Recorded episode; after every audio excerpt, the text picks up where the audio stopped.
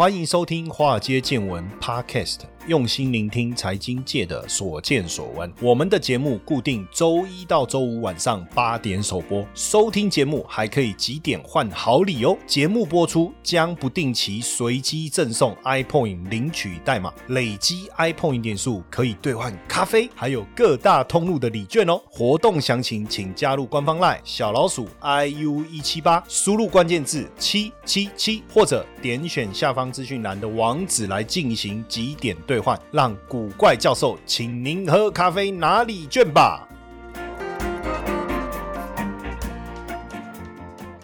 Hello，大家晚安，欢迎收听《华尔街见闻》Podcast，我是古怪教授谢承彦。今天我们要再来谈一谈台积电哈，哇，现在有太多的投资人持有台积电哦，不论是你直接投资买零股、买零零五零。不止啊，你买很多 ETF 可能都有台积电，甚至你有劳退，你有提拨劳退，新制的劳退基金也有台积电哈，所以关心台积电现在变成一个全民运动哈。那因为在廉价之前呢，确实台积电出现了一个比较大的一个股价的持续性的修正，尤其是这个外资呢也持续的在卖超台积电，连大家最关心的这个女股神呐，叫 Wood 哦木头姐啊。它的 ARK 基金啊，好像也调节了一些台积电哦，所以大家都非常的担心。当然，我们也帮大家整理一下可能的原因哦。当然，我觉得第一个哈，以目前来看呢，呃，长期投资台积电的人，当然希望说领到他十块钱的现金股利，尤其是以法人来讲，股利的一个发放啊，确实是对他们来说非常重要的一个投资收益哦。那以上个礼拜。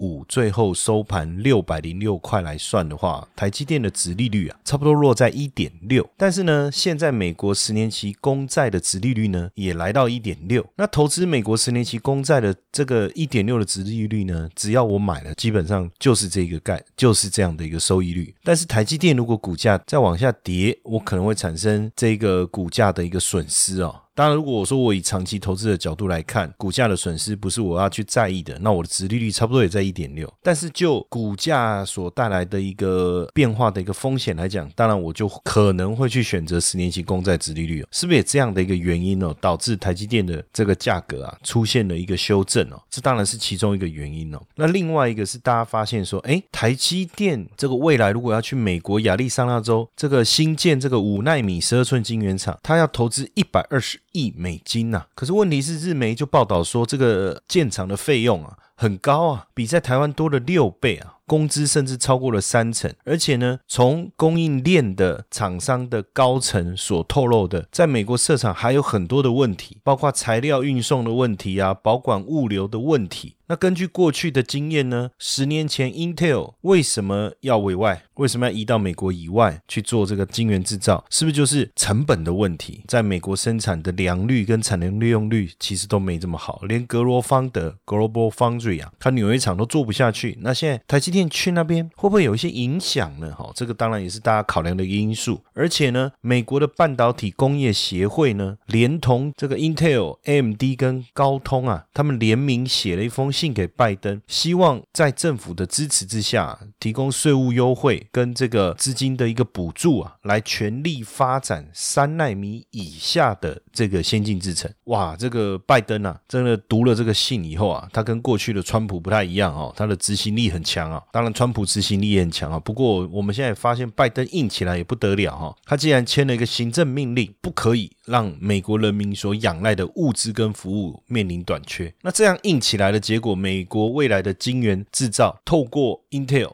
跟 Global Foundry，同时呢，由欧洲的车用晶片的设计公司，像恩智浦啦、易发半导体啦、英飞凌来提供设计的话，哎，这中间台积电被放到哪里去了呢？所以之前在拜登选上啊，Intel 第一个先祝贺这个拜登的时候啊，这个非常知名的一个分析师叫陆行之啊，他就说：“哎呦，台积电要小心哦。”所以现在来看呢，可能也是导致台积电股价修正的一个原因呢。那因为从今年来讲，这两个月啊，这个台积电的股东啊，从六十万人增加到八十万人，八十万多了哈。那其中增加了二十万人，我们仔细一看呢，既然都是投资五张以下的这个小散户哈，我们还不包括就是说 ETF 啊什么这些哈。那所以如果加起来可能更多更多。那小散户五张以下的增加多少？就也是增加二十万人。所以简单来讲啊，这两个月来啊，台积电股东的一个增加几乎是散户为主。那这样当然千张以上的大户啊减少了，那大家就把这些股票倒给散户。所以当然散户你要说你。们护盘无力，这个也没办法，因为毕竟啊，就投资的层面来看啊，散户本来就是比较被动的嘛，哈，我买进等待，买进等待，跟法人有目的性的拉抬又不太一样。当然，我很多人会说，那这下怎么办？其实我觉得，从投资台积电的人，基本上应该都是认同台积电吧，也觉得台积电是一个值得长期持有投资的工具。所以未来可能等股价有一个比较大的修正，你在思考要要不要有没有这个能力来做这个定期定额啊，或分批的。一个投资，当然这个今天我们我晚一点，我另外一个谈一个议题，我等一下谈另外一个议题，就 ETF 的部分，也是希望帮大家去思考投资单一标的可能面临到的一些长期持有上面的遇到的一些问题。不过呢，我们先继续谈台积电哦，因为最近台积电分红，哇，这个有一个上个礼拜啊，我们看到有工程师透露啊，说这个部门分红奖金啊，然后呢入账以后啊，既然有人这个直接抛了他这一次分红的数字啊，将近三十万了，那很多网友。就倒推啊，因为台积电呢，它基本上每一季啊只会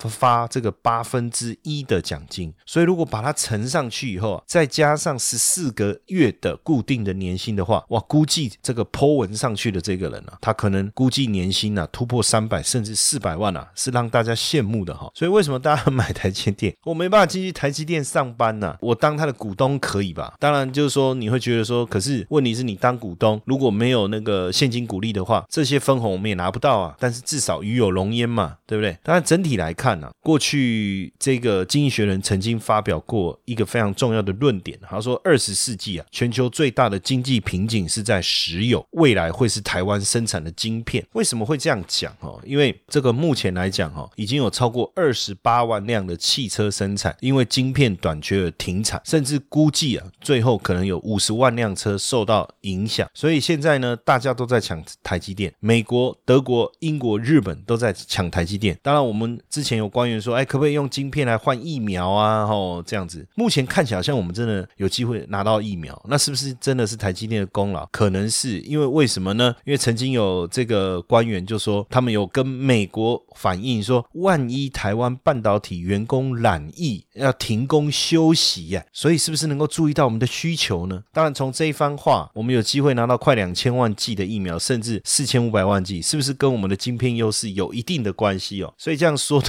说过来，还是得感谢一下台积电哦，因为确实不容易。其他车厂啊，虽然说车用晶片啊不是最高阶的技术啊，但是因为分布的范围很广哦，从七八十纳米到二十几纳米都有，而且有有些晶片也不是汽车专用，你可以跟非车用产品共用，非常的复杂，你要去扩厂生产是不容易的。所以很多人不敢得罪苹果，转而去收呃生产这个汽车晶片嘛，就把这个烫手山芋推给谁？推给了台积电。那车用晶片八寸厂就可以做，但是八寸厂买不到设备，不可能扩厂。你要新建十二寸厂，来不及，账上也划不来。所以当然这个烫手山芋就跑到这个台积电手上了嘛。那现在当然各国，美国、欧盟、德国、日本，我讲大家都在请求台积电啊，能不能解决来解决这个晶片短缺的问题？那现在我们也看到 IC 设计厂啊，为了抢产能啊，竞标了高额的保证金啊，这都是想要来抢这个晶片，这个确实。是前所未未闻的哈，因为不止车用啊，你包括五 G 啊、物联网这些都要晶片，所以这个抢货啊，IC 设计厂就估计说可能要抢到年底，所以现在高科技产业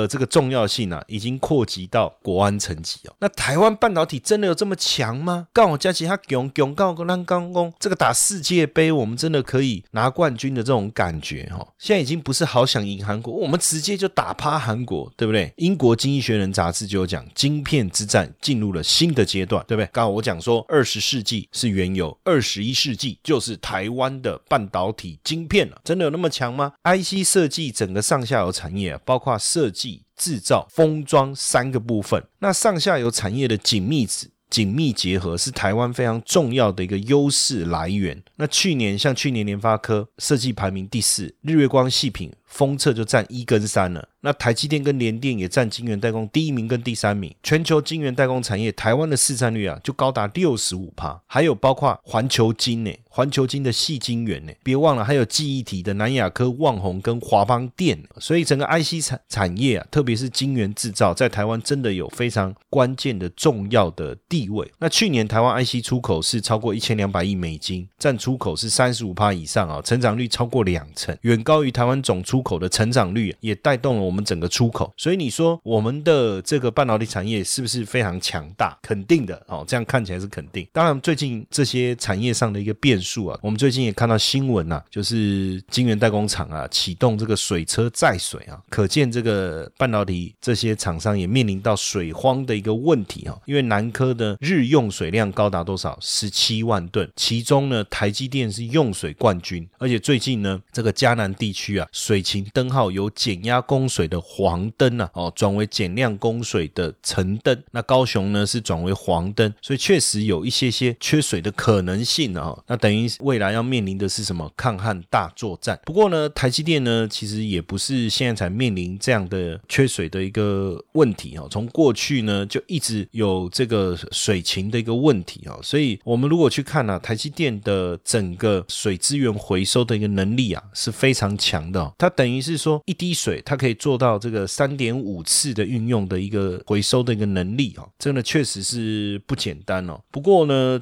确实哈，就是说我们看到这个国际媒体也在谈哦。从你看之前这个德州啊，让这个这个三星在德州的晶圆厂啊，还有包括这个瑞萨都面临停工的一个问题啊。所以呢，当台湾面临缺水的这个难题的时候啊，我们也要特别小心哦。有没有可能台积电这个金牛啊变成灰犀牛？这个也许也是我们要去特别注意的地方哦。不过如果有机会啊，大家有机会到这个台南厂区啊，也可以看一下台积电啊，他们。做环保这一块做得非常非常的好，所以呢，台南厂区呢也做成了一个非常高科技的绿色厂房。哦，既然拥有这个萤火虫，因为台积电的这个生活绿园区就是台南的厂区啊，生活绿园区啊，结合水资源的回收技术啊，那用回收水来取代自来水供应整个厂内的生态，你就会看到这个生态保护的非常好，而且降低了光害，也让萤火虫在这个地方能够栖地富裕。所以如果有机会能到这个台南厂区的生活绿园区走一走、看一看啊，就可以感受到台积电在环保这一块的一个努力哦。所以不管怎么样啊，台积电是一个好公司啊。有能力我们到台积电上班，没有能力也不是说没有能力，就是说我们不是这个产业。那我想要我我欣赏台积电哦。那当然最近台积电股价出现一个比较大的修正，诶，或许对于长期投资人来讲，因为短线本来就不是所谓的追高杀低的，sorry，应该说短线本来就是所谓的追高。杀低，但就长线的一个投资的角度来看，一个好公司当面临了竞争上面的短期的一些问题，导致股价修正的时候，当然也要修正到一个满足点，或者是我们认为适当介入的时机，我们也可以再来操作。所以很多人都说，你投资台积电，你不要去想啊，我它很强，我追高，我一大笔投入，不是这个思维。我要用分批买进的概念，定期定额投资的一个方式，甚至我透过 ETF 的方式来分散单一公司或单一产。业的一个风险，对不对？好，那当然，呃，在这边我还是鼓励大家哈，就不用太过担心。但是如果说你比较担心单一公司的这种股价变化的话啊，你的心脏没有那么大颗，那该怎么做？哈，等一下我们在 ETF 这一块来再来跟继续跟大家聊一聊。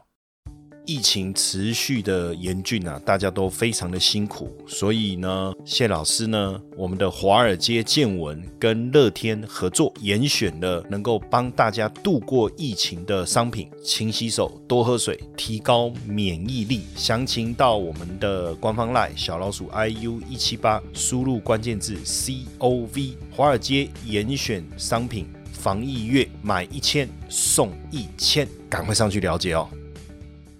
确实哦，从长期投资的角度来看呢，我我确实是比较鼓励大家比较以长线的思维，因为根据我们的统计啊，假设说你今天投资美国的一个股票市场的话，哈，你的持股都只一年为主的话，那其实很容易遇到这个亏损，就是说在一年当中以一年为周期，但如果你把周期拉长到五年，你面临的亏损会减少，十年会更少，二十年那基本上你不会遇到任何的亏损。这当中当然就是因为如果有遇到股灾，你的股价能够快速的回升，那自然而然呢，这个亏损就消失了，对不对？但同样以刚才我们讲的台积电为例的话，这时候就面临到一个问题了。假设说我认同台积电，当然没有选股的问题，因为毕竟它确实是一个好公司。可这时候的问题来了，我要持有长很长的时间，多长呢？三年、五年还是十年呢？还有我应该在什么时候介入呢？你说在买在台积电六百七十九块的时候，现在心心里面确实是不舒服啊。那它要多久能够再回到六百七十九块？我们说真的也没把握。所以很多人可能开始思考，想要卖股票，想要再重新选股。可是根据过去资料的统计啊，其实长期下来啊，能够打败指数的哈的股票，大概只有一半不到。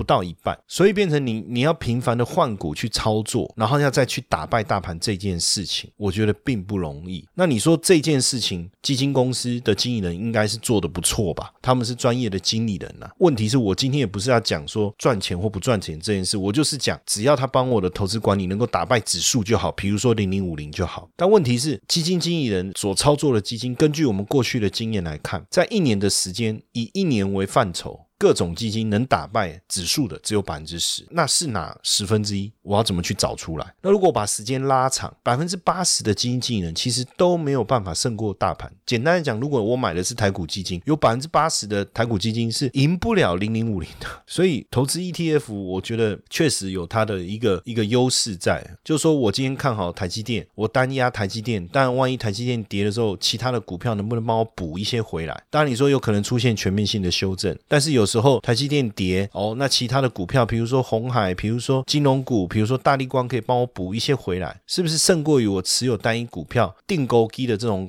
感觉会来得好很多。那当然有很多的资料去做这样的一个实验，就是说，当我把持股的数目增加，哦，我随机挑什么股票我都持有，我我每一个股票都去持有。然后我们去做这个实验的话，如果我能够把我持有股票的档数能够增加到五档，甚至十档，甚至三十档，甚至五十档，我们会发现说，这个报酬率年化报酬率会比持有单一股票来的更好，甚至它的风险会更低，就是波动的情况，股价指数整体收。收益波动情况会再降低，所以为什么会有零零五零？就我当我持有五十只股票，比我持有单一只股票、持有五只股票，它的收益率更好，风险更低。为什么？可是你看，你说，哎，可是最近台积电跌，零零五零也跌啊，因为它零零五零里面就有这一个这个台积电呐，确实没有错。所以，甚至如果我持有单一 ETF，我可能还是会面临一些困境。就好比说，在这个两千零七年这个金融海啸发生到两千零八年，真的整个股市大修正，SPY 也是大跌。不止两千两千零八年，两千年科技泡沫化的时候也是。当然后来整个股市创新高了嘛。但问题是，它要花多久的时间再回到你当初下跌前的原点？也就是说，如果我买在六百零七呃六百七十九块的台积电，我什么时候能够再回到六百七十九块？这件事情说不准。那这样子对长期的投资来讲，就不是一件好事。为什么呢？通常我们会做长期投资，当然有几个目的啊。比如说，我可能是最近我们在 Clubhouse 参加了股股学院他所开的一个房间。大家在聊到创业，那这个创业，你当然有一个时间时间点的规范。对我来讲，我可能希望我五年后能创业，或者我十年后能创业。比如说，我我我我已经想好我要创业了，那我每个月存一万块，然后呢，一年我就存了十二万，十年我存了一百二十万，这就我的创业资金。十年后发生什么事我不知道，可是如果十年后刚好我要用资金，我要创业的时候，就刚好发生金融海啸呢？过去我们也看到啊，在股市多头的时候，他花了很长的时间，像这一波的多头也。走了很久，从二零零九年走到现在，中间当然面临过，比如二零一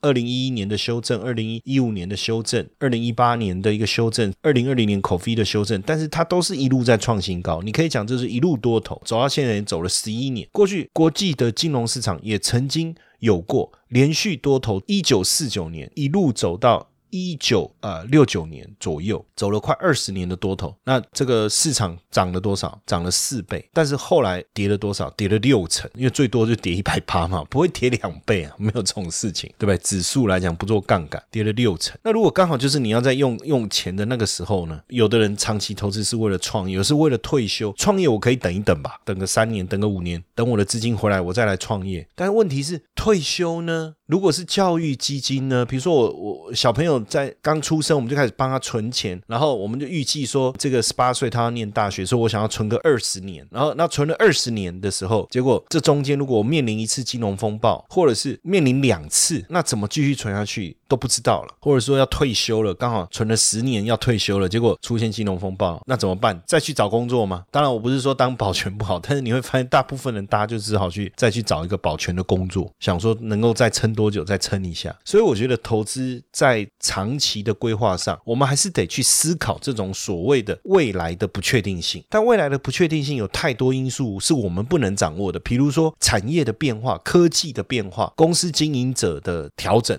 这个都不是我们能预测的。但是呢，我们可以掌握什么呢？比如说以股票型的 ETF 来讲，它有它的特性，零零五零就是台湾最好的那五十只股票，对不对？比如说我们去买债券，那全球债券就是这些政府债券，它就是告诉你我的殖利率大概是多少。那我们去投资一个商品类的 ETF，原油也好，黄金也好，它所能够呈现的状态，我们是可以掌，我们是可以掌握它的特性的。OK，甚至比如说我去持有货币，例如说美金哦，我们大概可以掌握它的特性。所以其实持有单一的一个 ETF 啊，尤其是只持有这个股市的 ETF 啊，我们可能要面临的就是未来当金融风险发生的时候，它产生的大幅度的修正。当然说我不要理它，老师你刚才不是讲说持有二十年没有错，但是多久它能够回到当时下跌前的这个原点，这个是我们要去思考的事情。所以从二零一零年开始啊，学术界啊，大家也知道，我们目前在这个阳明交大兼任这个财经所兼课，那所以我们也投入了非常多的时间呢，在这个学术方面的一个研究。那从二零一零年开始，我们也其实更早，大概在二零零四年、二零零五年，其实就有相关的这个 paper 在。其实很早以前，学术界就一直在讨论所谓的资产管理、投资组合这件事情。但在二零零四年开始，大家在讨论一个叫 risk parity 这样的概念，叫风险平衡的一种投资组合的管理方式。因为早期我们在组合这个 ETF 的时候，我们大概就是股票跟债券，对不对？我就买一一个股票型的 ETF，我再买一个债券型的 ETF。那我股票多一点，比如说百分之六十，我的债券少一点，比如说百分之四十。我们这种叫做股债的这种组合。但是我们发现一件事，股市很好的时候没有问题，股票会涨。但是股债的投资组合赚的就少一点，OK。所以呢，这个时候我们就希望说啊，所以过去有所谓的股债平衡式基金，它的概念是什么？当股市很好的时候，我股票多一点，可能拿到七成或八成；当股市在跌的时候，我把债券拉高一点，可能拉到四成、五成甚至六成。可是没想到，二零零八年出现了一个很特别的状况，是股票跟债券都跌，也就是说，金融市场崩盘的时候，市场失灵的时候，股票跟债券都崩盘。所以那时候引发了一个金融市场资产管理界的危机，很多的基金经理人跳楼自杀，因为大家不知道怎么办。买股票，我怕股票跌，我买债券，怎么知道连债券也跌？那我这下怎么办？但是那一年有一档基金在那一年打响的名号，就是桥水基金。达里欧创办的桥水基金，它既然其中有一档它的这个基金呢，既然没有亏损还赚钱，那甚至表现比较差的全天候，在那个时候它的亏损幅度也不大，既然就跌了十五趴而已，比当时的这个 S M P 五百跌五十六趴少太多了，所以那个时候大家才去想，到底这怎么一回事？为什么他的这个做法这么厉害？当然，我我讲二零零四年、二零零五年就有人在研究这个 risk parity，就是桥水基金做的这个全天候的。这个投资组合的模式，那只是说当时没有受到大家的重视。那到了二零零八年、二零零九年，回头来看啊，这个太厉害了。所以二零一零年，几乎当时一堆的 paper 通通冒出来，雨后春笋。我们讲雨后春笋，在这个时候很好用，都在想知道说，想研究出来到底他怎么做的。所以实际上也跟大家在实物上的一个分享，像这一次这个新冠肺炎呢，我们看到这个 S M P 五百啊跌了多少，将近三成啊，但是这个全天候的投资组合啊，就是包含股票。债券、原物料的这样的一个投资组合啊，既然只有跌百分之五，所以大家才发现说，哎，这个真的有它的一个威力在。为什么？因为不同的属性的 ETF 达到了一个互补的一个效果。第一个，它的抗风险能力就比我们想象的更强。但是不只有抗风险能力，我们要去思考，还有一件事情，就一个长期投资 ETF 的人来讲，我如果把 ETF 当成我的投资组合，除了我的抗风险能力、我的抗跌能力之外，我还得想一件事情，什么事情？就是当我大跌。以后，我多久回到下跌之前的水位？如果我投的是 S M P 五百的 E T F，当然长期来看没有什么问题。但是二零零八年这一波大跌，它到什么时候才回到当时的水位呢？二零一三年。所以我们整整等了多久？如果从开始跌到它回来，这个我们整整等了五年的时间，这是一个多漫长的等待啊！而且在等待的过程中，你还不知道什么时候你能够离开这个困境啊！我最近看一部电影很有趣啊，因为他的仇人为了报复他，把他关在一个房间里面，然后呢，把他关了多久？你知道吗？十五年！他根本不知道莫名其妙他被关到那个房间，这是电影啊哈！然后他又不知道他什么时候会被放出去，这是多么可怕的一种心理折磨。但是呢，达里欧的这一个全天候的投资组合。花不到一年的时间就回到下跌前的一个起跌点，所以它的抗风险能力之强，它的复原能力也很强。包括这一次的这个疫情 COVID-19 发生的时间一样的，它恢复的速度很快，很快的它就回到了下跌前的一个高点。那如果我我把时间拉长，我们我就比如说我从我们去统计一个资料，我们从二零零六年二月一号，我们同时投资这个全天候投资组合，也同时投资 S M P 五百，然后我们就持有到比如说二零二一年的二。二月十号，这中间你看，经历过二零零八年的金融风暴，二零一一年的这个欧债危机，也经历过这个二零一五一五年的 A 股的一个大跌，也经历了二零一九年年初的一个大幅度的一个修正，一八年的一个。修正也经历过二零二零年三月的这个股灾，大家经历过的都一样，对不对？结果最后的投资报酬率，整体累计下来的报酬率，达里欧的这个全天候投资组合是多少？两百一十一趴。S M P 五百是多少？两百零三趴。OK，所以你看哦，第一个它的抗风险能力比较强，抗跌能力比较强，复原的速度又比较快，但是绩效没有输，反而还胜过。所以这中间的这个 make up 到底在哪里？很简单，就是我讲的，它透过这种股票、债券、原物料、黄金这种互补的方式来去做到。当然，我自己。在研究当中，我又把货币加进来。当我把货币加进来以后，基本上我发现我的投资组合基本上可以做到几乎这样的投资组合几乎不太会亏损。二零零八年那个时候，年度最差的报酬率竟然不到百分之二，这是一个非常吓人的一种投资组合的一个情况。所以，当你的投资组合可以做到这样的一个抗风险能力的时候，我我想过去所发生的这么严重的状况，我们都能够想象。那未来还有什么是我们不能抵抗？所以，如果你要做长期的投资组合，我觉得就要往这个方向来去思考了，就不会一直在想说，哎，这个股票跌了怎么办？我的这个 ETF 跌了怎么办？难道我要再换股票吗？换股票，那你要具备选股的能力。但是当整个市场都跌的时候，你换什么股票都没用。那如果说我今天我愿意投资长期，那我在选 ETF 的时候，实际上一档 ETF 并没有办法帮你解决所有的问题，所以 ETF 的互补性是非常非常重要的。那当然，因为因为有很多的同学也也也不断的在我们的脸书提问。哦，最近我们也把这个课程啊设计出来哈，那也感谢这个谷谷学院呢哈他们的团队的一个帮忙，所以呢，我们这次呢设计了这个课程，那这个课程呢，它其实前面有一个早鸟的一个优惠方案，所以我今天特别赶快先提出来，让我们华尔街见闻的同学们知道。那如果你有兴趣了解啊，在我们的这个贴文底下，我们会放上这个这个网址哈，让各位去了解一下这个课程的一些细节。那如果大家有什么问题，也可以提出来。那我觉得这个不论你是对未来要创业的年轻人，对未来要退休的投资族的规划，甚至说你今天是一个想要帮小朋友规划长期的一个教育基金。我觉得这是一个很好的方向。那因为这样的一个投资组合，它非常的简单，学会以后你就可以自己去做投资的一个配置。那你说，哎，老师，那是我，所以我要投资这个美国市场，我要我那我是不是你讲的这些 ETF，台湾有吗？其实台湾你都买得到。不论你是说我们在像买股票的券商的平台，直接输入股票代号就可以找到这些 ETF，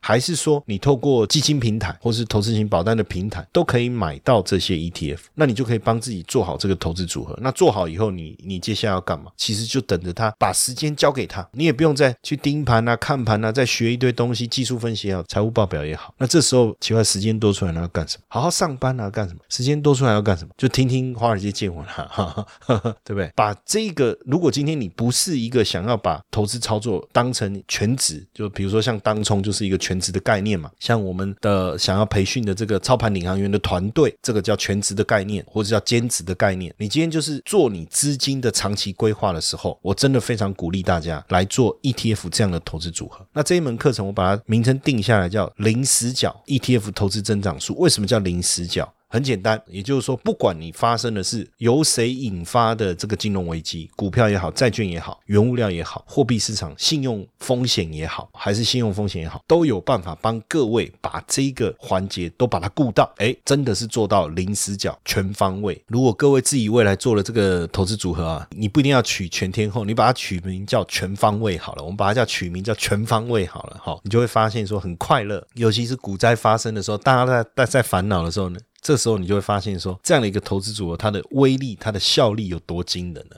好不好？那我们把这个这个募资课程，因为现在限时优惠当中哦，可以有一些早鸟的一些优惠。那我们也把这个讯息呢贴在我们文章这一集的说明栏里面哦，让大家能够来这个这个一起来参与哈。我我也想说，这一次呢，我们也来做一个这个这个互动，好不好？就是说，你觉得你觉得就长期投资的规划来讲，比如说以退休为主啦，或者是以这个小朋友的教育基金为主啦，哦，或者是说你今天。想要累积你的创业资金好了，你觉得就是说什么样的投资工具你觉得比较适合？比如说单一的 ETF 啦，或者是 ETF 的投资组合啦。或是价值型的股票啦，我我们来帮大家一起来做一个投票，就是你觉得是单一的 ETF 呢，还是 ETF 的投资组合，还是说单一的股票，或者说几只这个你觉得价值型的这个股票，还是说你觉得还是要做成长型的股票？哦，我们就四个大家一起来选一下。那参与留言的的同学，我们这一次很特别，我想要送给大家参与留言的同学，我们送给大家一个礼拜古怪教授财经研究室的这个必修。学分的啊学习内容提供给大家，好不好？这个本来现在在 Press Play 我们上架，它都是要费用的。然后这一次呢，今天这一集大家到我们华尔街见闻脸书的粉丝页去留言，就我刚才问的问题，对于一个。